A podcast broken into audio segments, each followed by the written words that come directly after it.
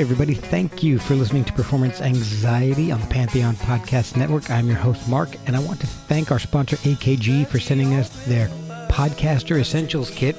It has a Lira mic and a set of headphones that are amazing. If you've ever thought about starting your own podcast, this is the best way to do it.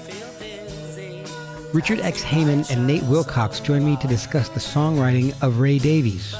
Or is it Davis? I don't know. Is he underappreciated or not? Is he appreciated just enough? Richard and Nate discuss how they discovered and obsessed over the Kinks. They share some wild stories and some favorite songs. Ray has been a big influence on Richard's writing. And Richard has a new album out, and we discuss where Ray's presence might be felt. Nate talks about how he started his wonderful podcast, Let It Roll, and where he sees it going in future episodes and series. Check out Richard X. Heyman's new album, Copious Notes, wherever you get music these days.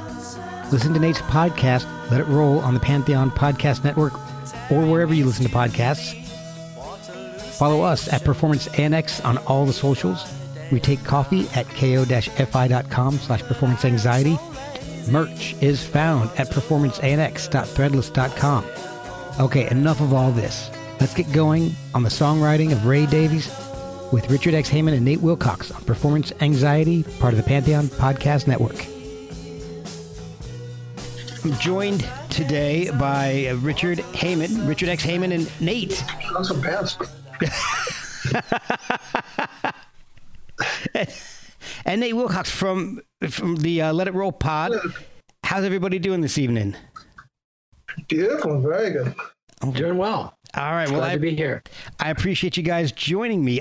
I like to do episodes like this every once in a while because I like to try to learn things, and I'm not the most familiar with Ray Davies' catalog. I know a lot of the hits, but I don't know the deep stuff. I don't know things. And the hits are actually amazing when you go back and listen to them. And I didn't realize how many there were. Going back and looking at the, just a greatest hits album is, 2 albums long, and they're both, I'm looking at the greatest hits, it's 44 songs, which is amazing. Some bands haven't written that many songs. He wrote 44 hits. But I want to go a little bit deeper. I want to find out what you guys think about Ray Davies' catalog. And I'm thinking he might be one of the most underappreciated songwriters of the 60s, 70s, and 80s. So how did you guys come to find out about Ray Davies? Richard, let's start off with you. When did you first discover Ray and the Kinks? Well, it started pretty much in the beginning here in America when You Really Got Me. Girl,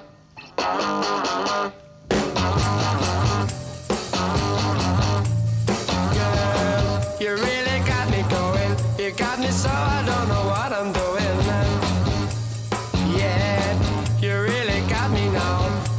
So I can't sleep at night. Yeah, you really got me now. You got me so I don't know what I'm doing now. Oh yeah, you really got me now. You got me so I can't sleep at night. It was pretty revolutionary. It was like unlike anything we had heard. That kind of overdriven guitar sound, that energy, the angst, it was just a new sound, and it was pretty exciting.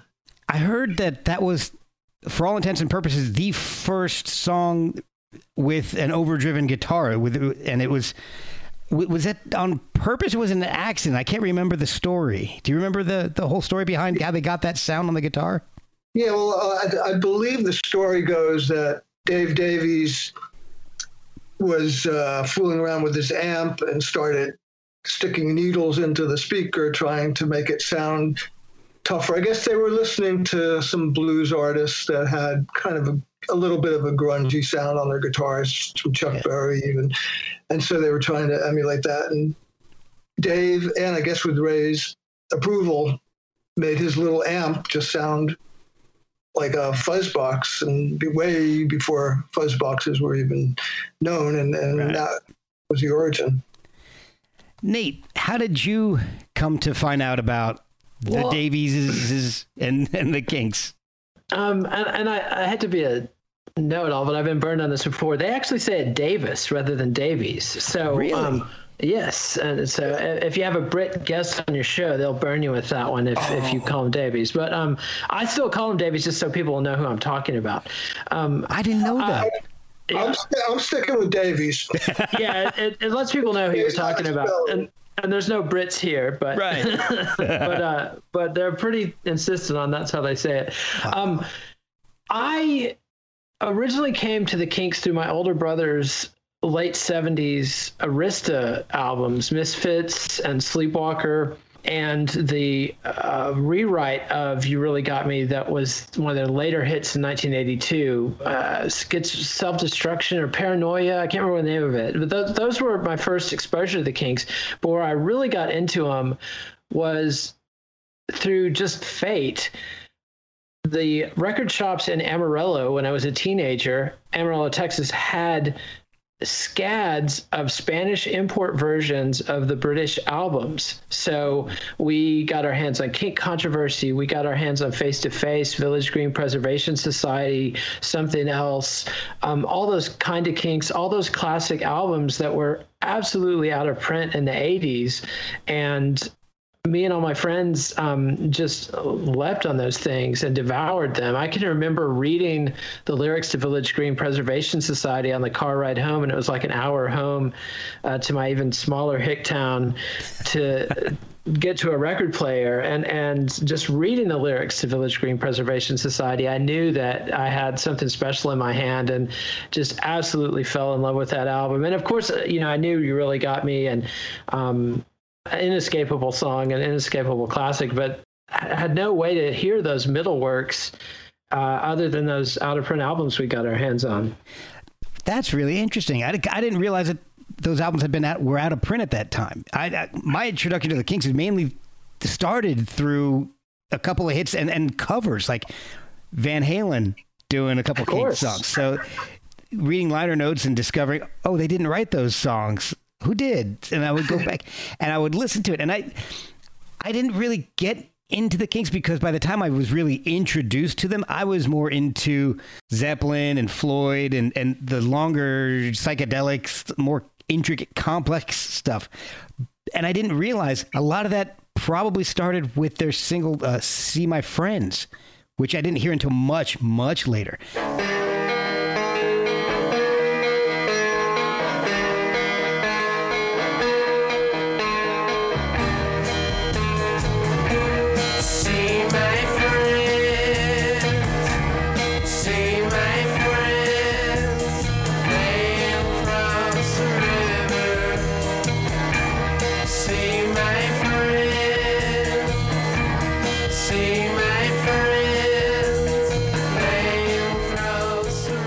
I think that's possibly my favorite Kinks song ever.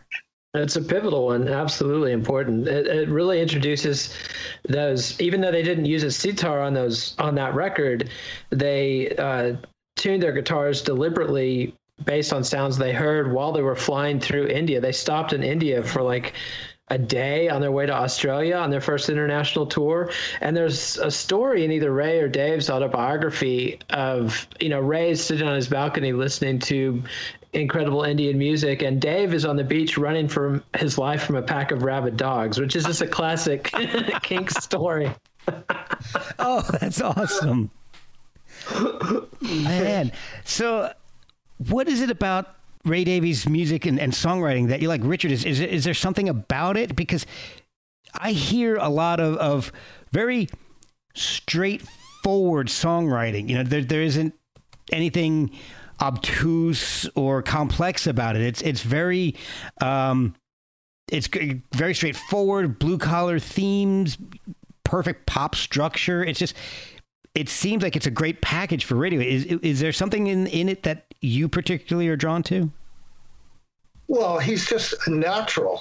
I mean, some people just have this ability to come up with great melodies over interesting chord changes.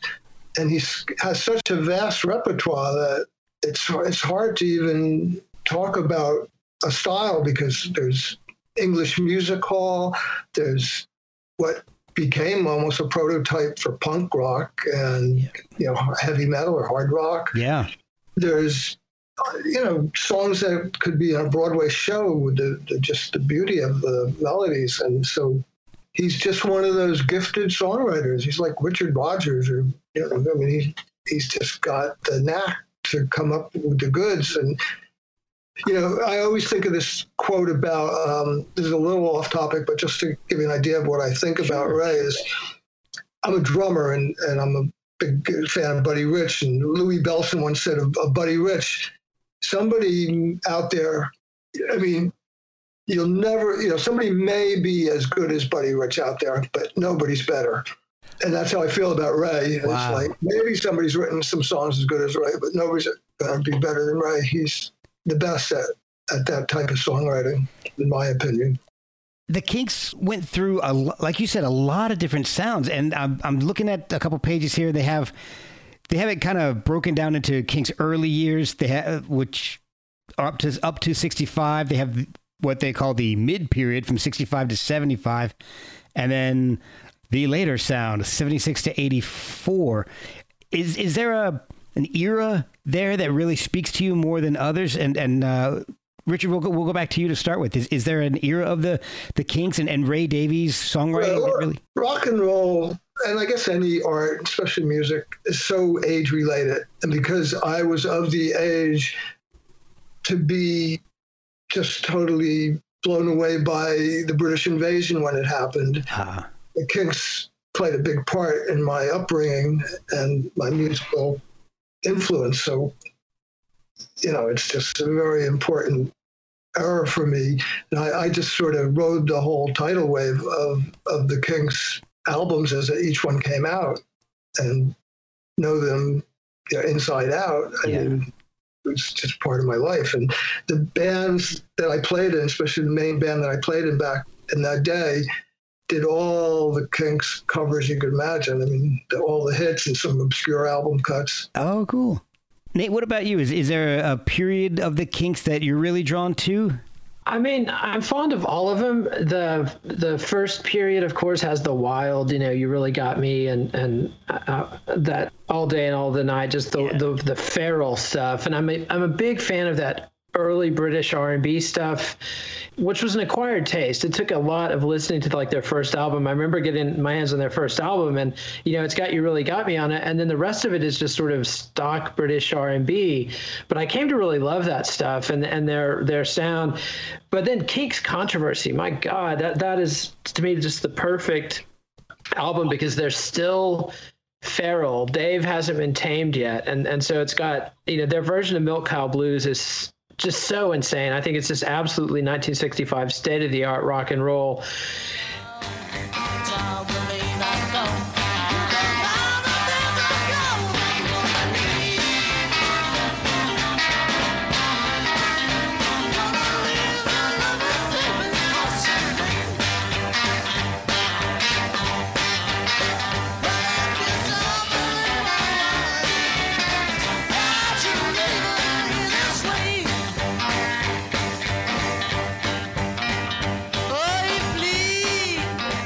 But it's also got the first beginnings of Ray's more mature songwriting.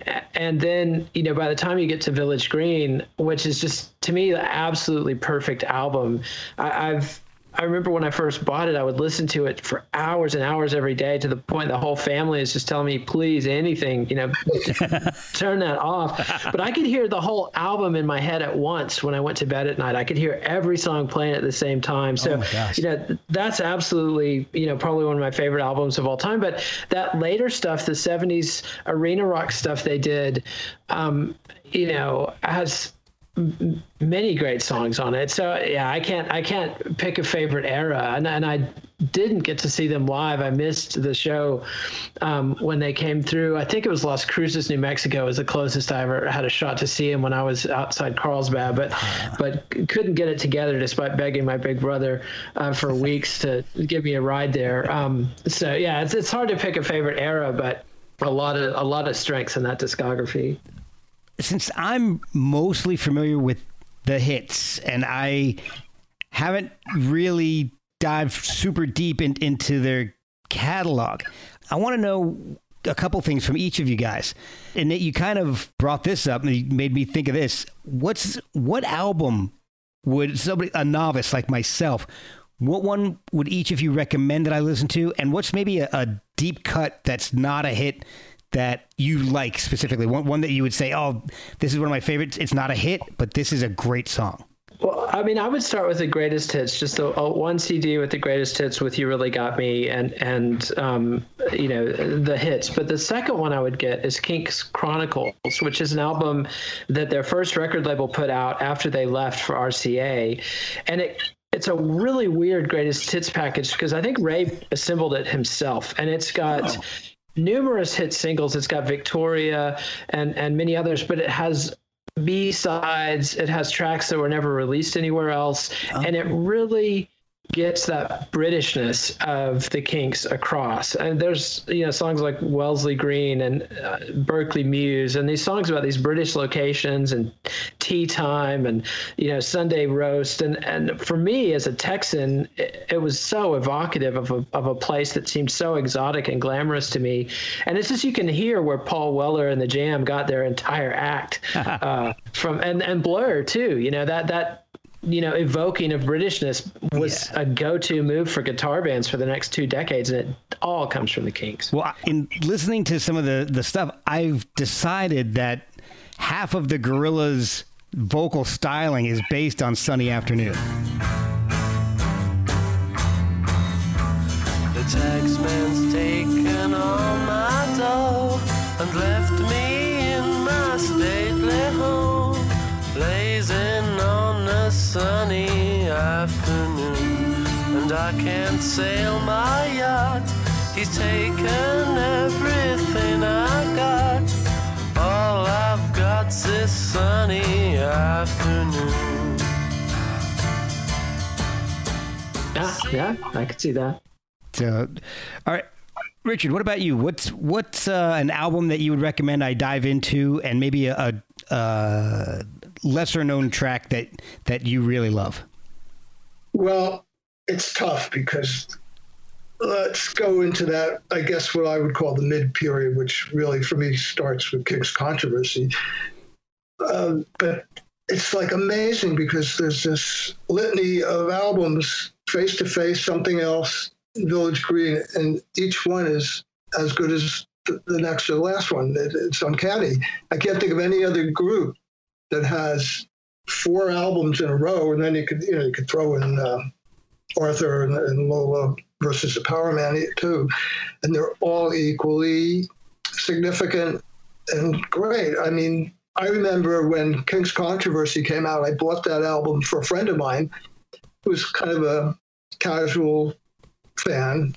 Most of my friends were musicians. He was a non-musician, and I bought him that album, and he thanked me profusely after he delved into it and got to about that third listening and was hooked. And he said, God, I can't thank you enough for giving me this album. It's so great. And so maybe let's go with Kinks Kontroversy, though. Okay. Face to Face, Something Else. God, they're so great. I'm pulling them up right now, looking at the track listings and all, and so much of it is recognizable. It's amazing. Is there a deep cut that you particularly like that you'd wish maybe got a little more attention? Oh, God, there's so many. I mean, one of my favorites is Animal Farm from Village Green.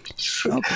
I'm going with songs that just bring me to tears. Yeah. And that's one of them. Just a dirty old shack where the hound dogs bark that we called our home. I want to be back there among the cats and dogs and the pigs and the goats on Animal Farm, my animal home, on Animal Farm, my animal home. I love, because that's one thing I love about rock and roll is when you can't hold your emotions in because it's either so melancholy or joyful, and next thing you know, you're tearing up from the music, and it's just that's what art is all about. So Animal Farm for sure. Okay, but there's I could go on and on. I mean, Maybe we should do a Kinks days. We should put together an album of just Kinks deep cuts that should have been hits. Oh yeah, I mean he's got. I mean I think he is the most prolific writer in rock and roll that kept a certain standard from beginning to end. He's always right up there in just the proficiency, just beautiful writing. And, you know, some writers kind of would start to fade toward the end of their careers. Others, you know, lost their singing voice. But Ray just kind of maintained a very high standard, especially just even if you're just looking at the 60s work, you know, from the first album to whatever it is, Arthur. Or Lola. I mean, I think Lola came out in 70, around 70, 71. But I kind of include that in the 60s group because it's just kind of an extension of what he was doing, I think, on Arthur. Okay. Nate, what about you? Is there a... I don't think I asked you to pull out a deep cut yet. Did I? Yeah, I mean, I would... So many come to mind. Have you seen his? Did you see his name off Kinks Chronicles? Is one that I just especially love. But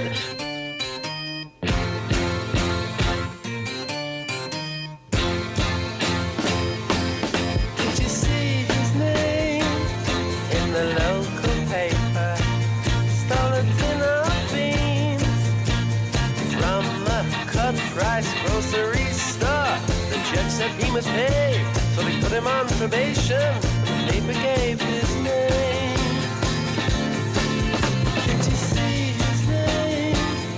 But there's a whole album of deep cuts called The Great Lost Kinks Album, where Village Green was supposed to be a double album, a Ray Davies solo album, and it was cut down to a single because they were absolutely at their commercial bottom at that point. They could not buy a hit in the States or in the UK. So it was cut down to just one album. And when they came back after Lola and Victoria, Pye put out an album that only stayed in print for a little while, but you can get it easily now, called The Great Lost Kinks Album. And it is just full of really strange songs that don't quite fit with the Kinks that you could see as Ray Davies solo albums, solo songs. Like there's one, When I Turn Off the Living Room Light, that is about an old dude and his ugly wife imagining that she's beautiful. And it's just such a beautiful song. So I would have to go with the whole album with The Great Lost Kinks Album would be my secret track. I will accept that.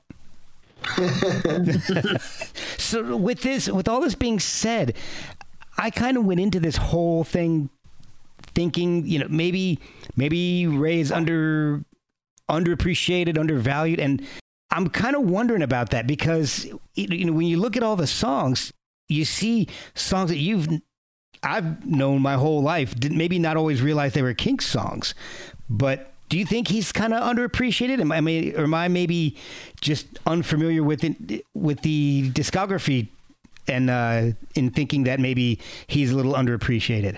I think people in the know obviously appreciate him. Right. Musicians who really care about songcraft and you know just that level of you know really strong songwriting. But you're right.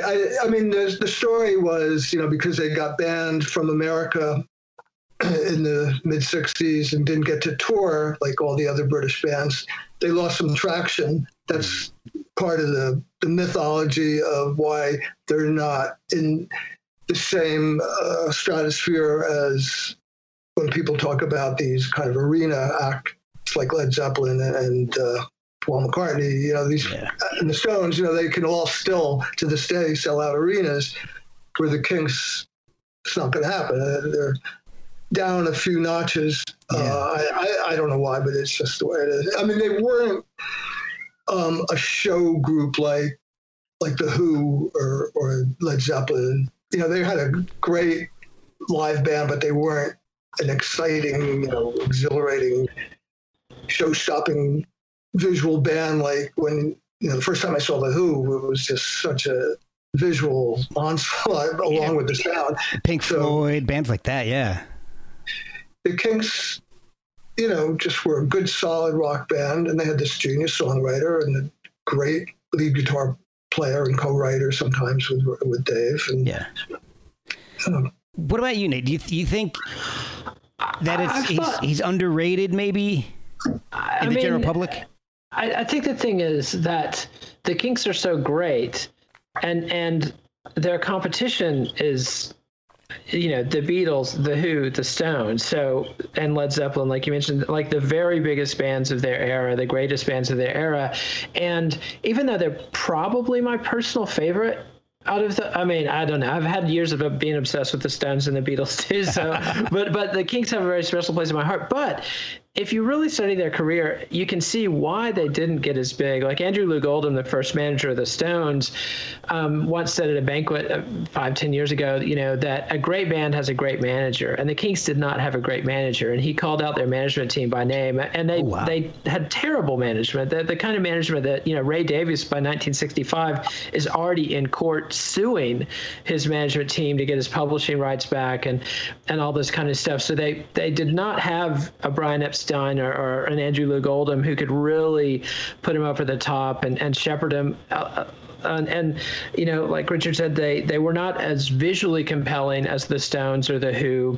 And they also, their arrangements, if you listen to their albums, I think, stack up with anybody from the era. But if you listen to their singles as part of like a singles compilation from that era, they would repeat the same arrangements. So like, you know, You Really Got Me is followed by All Day and All of the Night. And then, you know, there's I Want You, which is the third version, which was a B-side, you know, but they do the same thing with the piano descent on Sunny Afternoon. And they use basically the same intro for Waterloo Sunset. So you can see, even though the songs were absolutely as great as anything anybody else was putting up, the Beatles had this unfair advantage. Lennon would come in with a great song, and McCartney and Harrison would dive in with these arrangement ideas, and vice versa when McCartney came in with a great song. With Ray, he was kind of on his own, even though Dave was a powerful force and contributed. Dave was also 17 when they got famous, and wow. Can I use curse words here? Absolutely, yes. Okay, so, you know, when I first read about the Kinks after a couple of years of getting into their mid-period stuff, and they were so, you know, this gentle bucolic sound and everything. Then you read about them, and they're these absolute animals. You know, the quote about Dave Davies is that, you know, he'd fuck anything that moved, man or woman, and if he couldn't fuck it, he'd fight it. You know, and we'll be right back after a word from our sponsors. So, you know, and Ray talks in his memoirs about how alone he felt because his brother just turns into this frothing at the mouth pillhead lunatic. Wow. And, you know, Mick Avery is this goon who nearly decapitated Dave on stage once with his cymbals. Really? Yeah, and Pete Quaife, and you know, Pete Quaife is a fine bass player, but he's no, you know, Paul McCartney or Brian Jones that's going to come in with some great, you know, arrangement idea. So, you know, he's kind of held back in that, and the pressure of having to have hits. And once, I think it's Who'll Be the Next in Line wasn't a hit, and so he was under this real pressure to get hits, and so he had to kind of repeat himself, just because of the pressure of the pop marketplace. And remember, they had to come up with a hit single every 6 weeks. Oh, so wow. It was just, you know, and going up against the Beatles, the Stones, the Yardbirds, Manfred Mann. I mean, you know, plus Motown, plus Stax. I mean, it was a brutal competition and a very short-term memory environment. So, you know, that's kind of where they struggled. And then they never got the Marshall amps, and eventually did have kind of an arena, a long period of arena success in the States in the 70s, but it took them a long time to figure out how to play arenas after Lola is a hit.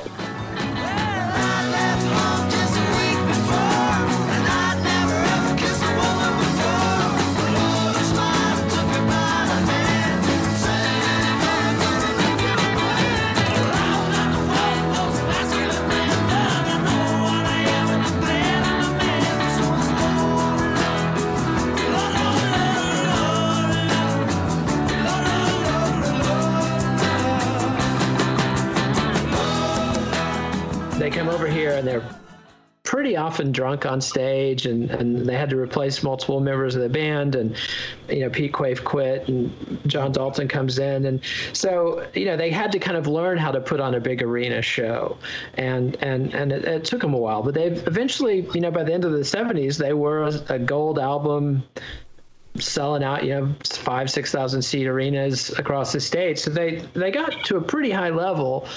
But yeah, and then, do you know the story of why they were banned by the American Federation of Musicians? I know that I've heard it, but I don't remember it. So yeah, feel free to fill me in. According to Ray, they're at the end of this tour, which is this just total shambolic odyssey across America, and he hears some loudmouthed American talking about, you know, these limey queers, and we bailed their ass out in the big one, blah, blah, blah, you know. And yeah. He turns around and there's this old guy with a crew cut, and Ray just flattens the guy with the right cross, just boom, you know, and lays him out. And that's the kind of thing that'll get you banned. Turns out the guy was a vice president of the American Federation of Musicians Union. So... Oh. You know, that'll do it. Yeah. Jeez. So stuff like that. So yeah, stuff like that, like, you know, or the song Dedicated Follower of Fashion, Ray wrote it because he got in a knockout drag out brawl at a party in London with the fashion maven, like, you know, breaking a bottle over the guy's head and stuff. God. And then thought, well, you know, what'd be smarter than rolling around in the gutter is writing a song about it. So.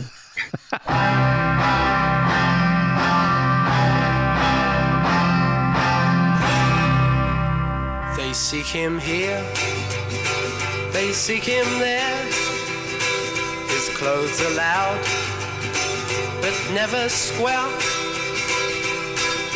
It will make or break him, so he's got to buy the best, 'cause he's a dedicated follower of fashion. And when he does... Well, that's why some of his songs sound so true, 'cause it's actual events that happened, I guess. Yeah. So, Richard, has Ray Davies influenced your songwriting a lot? Because going through your catalog and listening to the new album, I hear a lot of maybe like Birds, Jangly, that 60s era.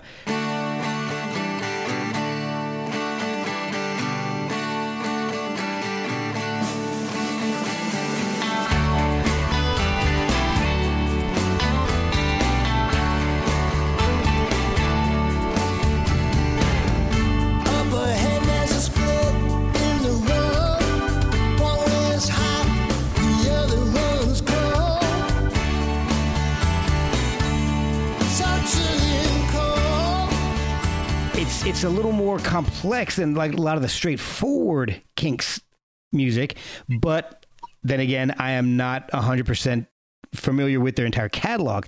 So is there a Ray Davies influence in your songwriting? Oh, for sure. Yeah, I mean, but it's an amalgam of all those people we've been talking about. I mean, I grew up in the 60s, and how could you not, you know, be influenced by the new Beatle album or the new, right, you know, Bob Dylan album, for that matter. I mean, there's just so much great music going on, and like Nate said, Motown is happening in stacks, and so yeah, I definitely was hit hard by all of that. But you know, I try not to think about it when I'm writing a song. It doesn't even really cross my mind. I think you're just trying to express yourself, and then whatever comes out, then you look back at it and say, oh, I see. This and this kind of influenced me. But you try not, you know, to dwell on trying to emulate anyone. That's a big mistake, I think. I can see that, yeah, because you don't want to copy anything. You don't mind being influenced by something, but you don't want to. Yeah, I mean, when I first started putting out my own music, I was sitting with some writers, I think it was from Rolling Stone magazine, and they were saying, there's something about your music that's a different. It seems like it wants to be kind of British, but it's not. And I said, yeah, it's because, you know, I'm American, and I love a lot of American music, and I'm a big fan of soul music and R&B. And I love the band. I mean, they're from Canada, but it's got that kind of rootsy thing. So right, all those styles are swirling around in you know, songwriters' heads that, you know, all you have to do, like Brian Wilson said, you just got to listen. Yeah. That's why he was so influenced by Phil Spector. He said, you got to just listen to it and you learn from it. That's right. Now, this new album that you came out, how did you come up with the name Copious Notes? Oh, that's just another one of my puns. It's basically taking the familiar phrase copious notes, which we all think about when you're sitting in a lecture hall in college or something, you're taking copious notes. But then it hit me, musical notes. So just a lot of notes. And then I looked up the word, what it actually meant, and other than just, kind of plural and meaning many, it also means thoughtful and has some other nice connotation. So that would be a nice title. It fits in with the rest of your catalog, and you've always had such clever titles. I love puns, and I like puns that kind of make you groan, but that's what makes a good pun, when somebody groans. Yeah. Well, it kind of makes me smile, like a lot of your music. So. Oh, thank you. Was this album recorded in your home studio? Yeah, I have kind of a modus operandi. I start at a regular studio, a big 24, whatever they are these days. I don't even know how many tracks it was, but yeah. And I set up a drum set in the middle of a big studio and just put down drum tracks. And I take all those home to the computer and start layering. Okay. Each thing one at a time with my wife. Did the whole pandemic and lockdown, did that have an effect on the album at all, and how you recorded it or wrote any of the music for it?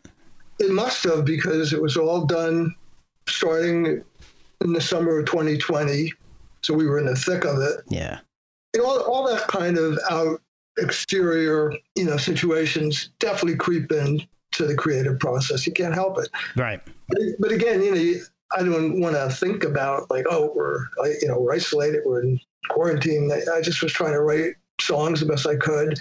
And then when you're done and you look back at it and you say, hey, this is kind of like a melancholy song. And I think being in that predicament definitely, snuck in there. It's in the lyrics. It's like the opening line of the album is, the dark is getting to you, and this you're not alone. And I thought, that's pretty much the way everybody's feeling these days. Yeah, but with a lot of your work, it's actually it's more positive than anything, because you're saying, you're not alone. We're all going through this together. Right, so. Right. I'll take that as a compliment, because that's really what you try to do. I mean, it's what I always call the happy, sad aspect of pop music. Yeah. Like, you take many Ray Davies songs that are just beautiful, and you can tear up, and at the same time they're joyful because they're so wonderful. Yeah. And Nate, if you have any questions or any comments, just jump on in. Don't worry about it. Don't worry about cutting me off. I just want to compliment Richard on the new album. I mean, I thought it was one of your best since Hey Man, and I haven't kept up. You'd had a couple albums that had dropped that I hadn't caught up with, so I'm looking forward to catching up on the last two or three. But man, it was good. And I noticed that first line, and I did immediately think of the pandemic, but the music's so beautiful and happy. It really didn't have a downer feel to it at all. It really made me feel good. And it also, I just wanted to ask you one question. Have you been to listen to a lot of stiff stuff like Elvis Costello and Nick Lowe? Because for some reason I'm getting that vibe off of the album. Well, yeah, you couldn't avoid it. I mean, when it came out, I always tell the story how I was living down in Maryland at the time, in the mid-70s. I was playing drums for Link Wray, of all people. He's talking about distorted guitars, because he's really the inventor of the power chord back with Rumble in 1958. Yeah.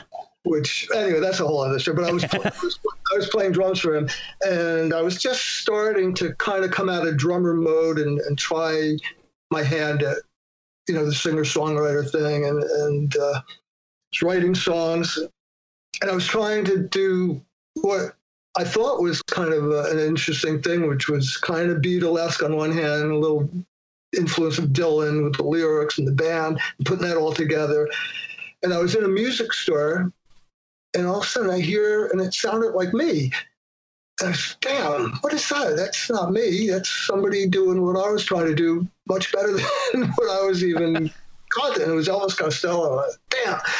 I was like Homer Simpson, like, oh. He really just nailed it. He had kind of the melodicism of the Beatles with the sophisticated lyrics and kind of that subtle kind of ambiguity. You couldn't really tell what he was talking about, but it just sounded important. And he had that voice, which he had this angst. So I listened to a lot of that stuff at the time.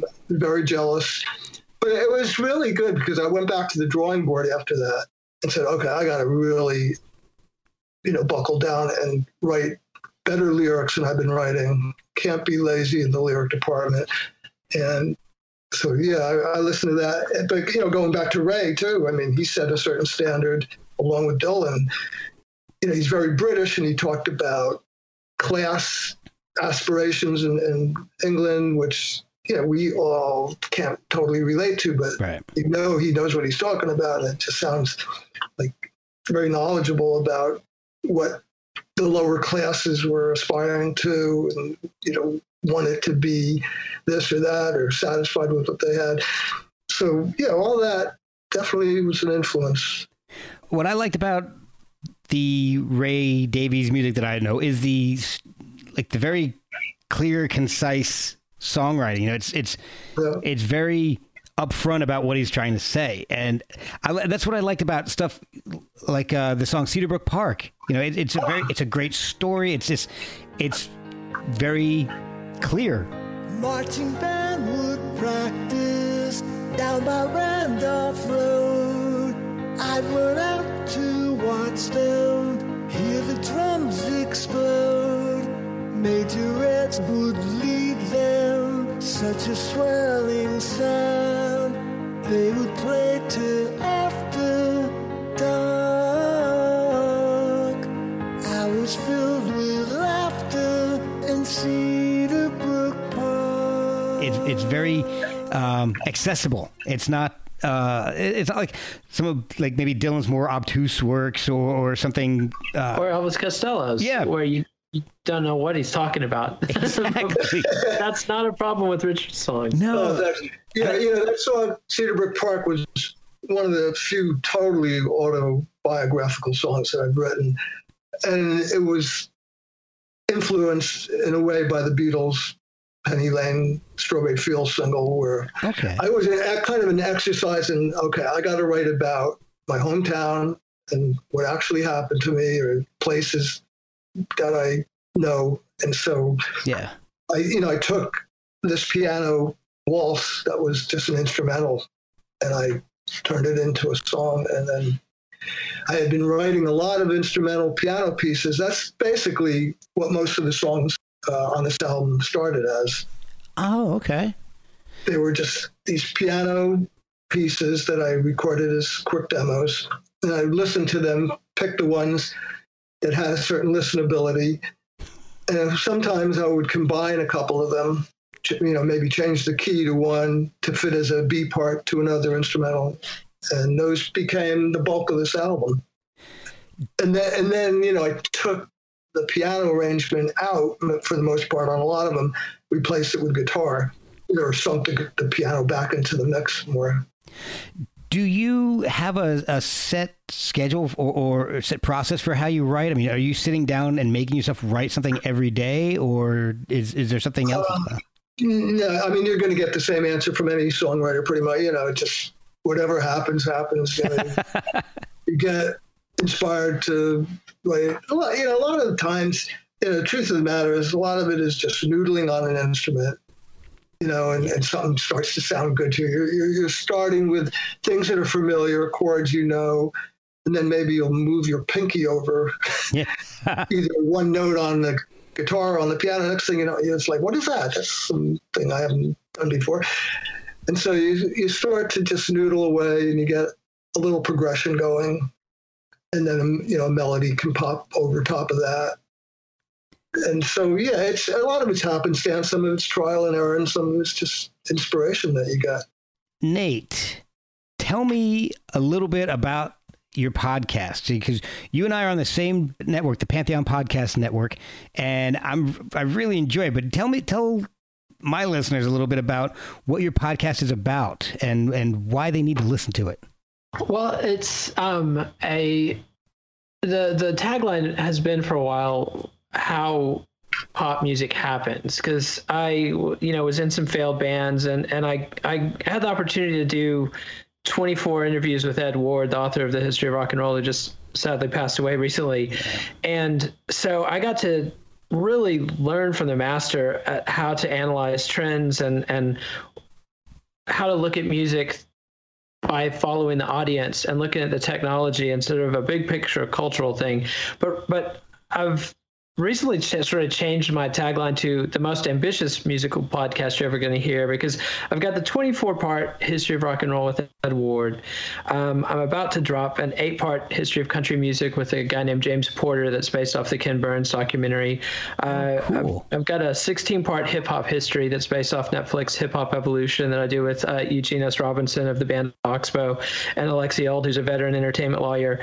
And then a 24-part history of techno music, which was not my base. Like I knew nothing about dance music until I read the book Last Night a DJ Saved My Life about 20 years ago by Brewster and Broughton, and realized, oh my God, DJs, this is, disco only comes alive when a DJ plays it on records. It's not about, the MFSB album or the Barry White album and what they did in the studio, which is how I had been trying to get disco. And obviously I couldn't go back in time and go to a discotheque in the 70s and have that full experience. But once I realized, I'm dumb, so somebody had to explain it to me. No, it's about the DJ with the two turntables making the drum break go longer and watching the dance floor and watching what and then I went, so just wrapped up the first 24 episodes of that. Wow. And with an interview with Brewster and Broughton. And my goal is to do opera, blues, gospel, ragtime to a similar ambitious level. So, at the end, I'm hoping to have, a dozen episode series on virtually every major musical genre. So that's what the Let It Roll podcast is. That's impressive and ambitious. Yeah, I mean, it's the kind of thing that keep you alive for a long time. Or kill you, one or the other. Yeah. I think I need to spend more time with you and learn about how to read trends. I think that's something I need to work on. I mean, it's, fascinating stuff. I turned off pop music in like 91. I stopped following new stuff because I was in a band and we had our own vision. And also I'd just been burned buying so many albums that everybody was hyping up. And, I love Soundgarden, but their first 2 or 3 albums suck, frankly. And I remember going to the store all hyped up about this band from Seattle and, getting Ultra Mega Okay home and it just sucking. So I just stopped. But then 10 years later, I was able to I heard about Outkast. I heard an Outkast song and I was like, that's pretty cool. Cause I'd stopped listening to hip hop around the time that Bismarcky got sued and you couldn't sample anymore. Oh yeah. And so, here's Outkast and they've got 5 albums and they're all great. and discovering that, or Stereo Lab, here's this weird French band that's into psychedelic music, and they've got 9 albums, boom. It's so much more efficient than trying to keep up. But since I started doing the show, I've been kind of trying to catch up with the last 25, 30 years of pop music. And it's been really interesting. And at the same time, learning about ragtime or, minstrel music so I'm just kind of skimming over the surface. I've got no illusion that I'm ever going to know this stuff the way I know, say, Beggar's Banquet, but we're living at this moment when you can hear virtually anything. So, I'm just trying to dig as much stuff as I can and trying to understand it as well as I can. That's amazing. I'm blown away by that. That is incredible. My wife doesn't think. I can only imagine, because I know what my wife thinks about me recording all the time, and when I'm not recording, I'm editing. So I know kind of what you're going through. Indeed. And then I'm sure what podcaster's plight. I could say Richard, but his wife plays bass for him, so she's jumping in there. Well, Richard's musically gifted, which is something I'm not. So me too. People like to hear Richard play and sing. And I can barely even get my kids to, let me play records. I'm still trying to get listeners for this podcast. So Richard, where can people find them? How can they pick it up and follow you on social media and find out? Are you going to be supporting the new stuff with tours or playing live with the Doughboys or anything in the near future? I'm a bit of a Luddite with all this kind of new technology. I would say the best place to start as far as finding my music is my website, just richardxheyman.com. It's all there, all the albums, all the videos. So that's a one shop for all right there. Excellent. The Doughboys, unfortunately, have gone their separate ways. Oh, man. No more live shows for that band, which I'll miss because I have two beautiful vintage drum sets just packed away in my closet here, and I'm hoping I'll have some reason to break them out again. So as far as live shows for my solo thing, I haven't really planned on that yet. Okay. I think, you know, things have been in such disarray because of the pandemic. Yeah. We'll see, but maybe we'll do a virtual show at least from the bedroom. That would be awesome. Yeah. Nate, how can people find the podcast and follow each of your episodes and your unbelievable series that you're dropping? It's LetItRollPodcast.com, the website, and it's on Apple, Stitcher, Spotify, Amazon Podcasts. I haven't been keeping up on SoundCloud, but all the other places you get your podcast, hopefully Pantheon is getting it out there. And so, yeah, the Let It Roll podcast, just Google it and you should be able to turn up the latest episode. Excellent. Well, is there anything else you guys want to drop on Ray Davies or Richard, your stuff before we sign off and call this one a wrap? Oh gosh, there's so much to talk about, but I'm just so impressed with Nate's open-mindedness to all these different genres. I'm really impressed by that because we've been trying to expand our musical input here, and we've been before the pandemic we were regulars at Lincoln Center because we live here in New York. Yeah. And we were really getting into Beethoven, because I heard about the guy. I heard he was supposed to be good and he rolled over and all that, but when we heard Beethoven's First Symphony, we were just so blown away that it was, we got to hear all the symphonies live. So we made a point of that. Every time the New York Philharmonic was doing a Beethoven symphony, we were there, and, all the other greats like Mozart and Brahms. We got into that. And, I started out as a jazz drummer. I'm still very heavily influenced by that. And so, when Nate was talking about, doing a show about opera, I think that's great because people need to expand their musical horizons. Exactly. I remember listening to opera with my grandfather, and that's kind of what I think of when I think of opera is what my grandfather listened to. And I listened to some of it out of nostalgia for that time period, but I'm kind of inspired now to open up to other genres. I've been lucky enough doing this podcast. I've been exposed to a lot of genres and bands that I wouldn't have otherwise by people reaching out and wanting to just talk about their music.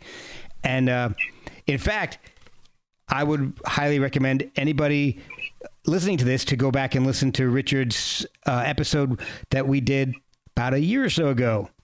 And, Richard, you go into your incredible musical career and who you've worked with. Like you said, Link Wray, Brian Wilson, all kinds of people. Obviously the Doughboys. So you've got an incredible rich musical history yourself, and I would really encourage everybody to listen to that episode and listen to your catalog. Go pick up Richard's albums because they're very uplifting. They're very positive. It's in a world where things go negative so quickly.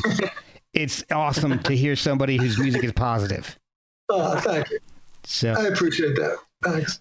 Absolutely. Well, guys, thank you so much. I know it's getting late. I don't want to keep everybody up all night. We, like you said, we could talk about Ray Davies. We could spend all night doing it. But can I tell one last Ray Davies story? Absolutely, man. Absolutely.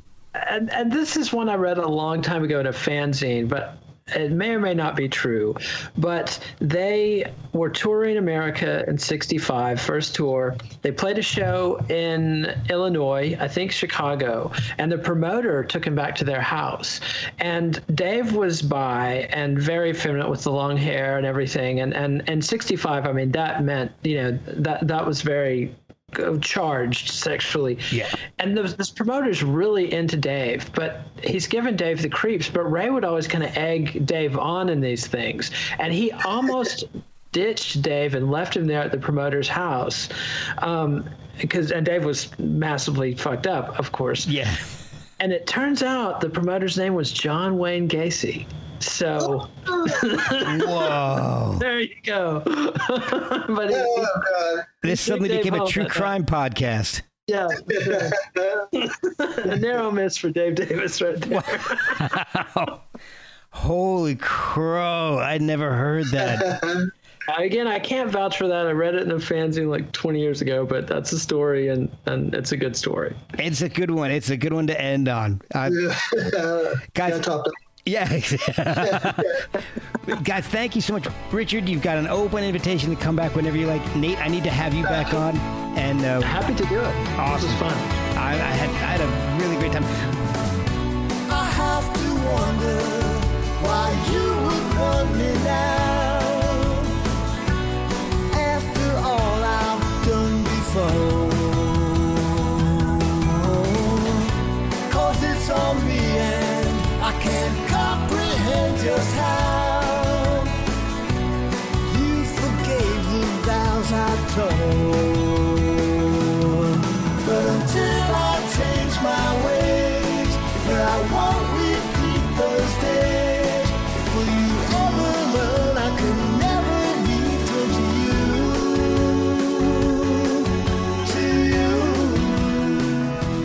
be to you? It's NFL draft season, and that means it's time to start thinking about fantasy football. FantasyPoints.com features industry-leading experts and prognosticators using proprietary hand-charted data to help you score more fantasy points. FantasyPoints.com is the place to go for whatever kind of fantasy football you play. Whether you play fantasy football, daily fantasy sports, or do a little bit of everything, Fantasy Points has the meticulously researched content to guide you to victory. And why wait for the fall? Fantasy Points also covers the new spring football league, the UFL. Join the guru, John Hansen, Scott Barrett, Joe Dolan, and other massive names in the fantasy football universe with an exclusive offer. Use code Pantheon for 15% off any Fantasy Points package, including the all-in package, with access to every article, tool, and data nugget that Fantasy Points has to offer. That's FantasyPoints.com and code Pantheon for 15% off at Fantasy Points. FantasyPoints.com. Code Pantheon. Score more fantasy points.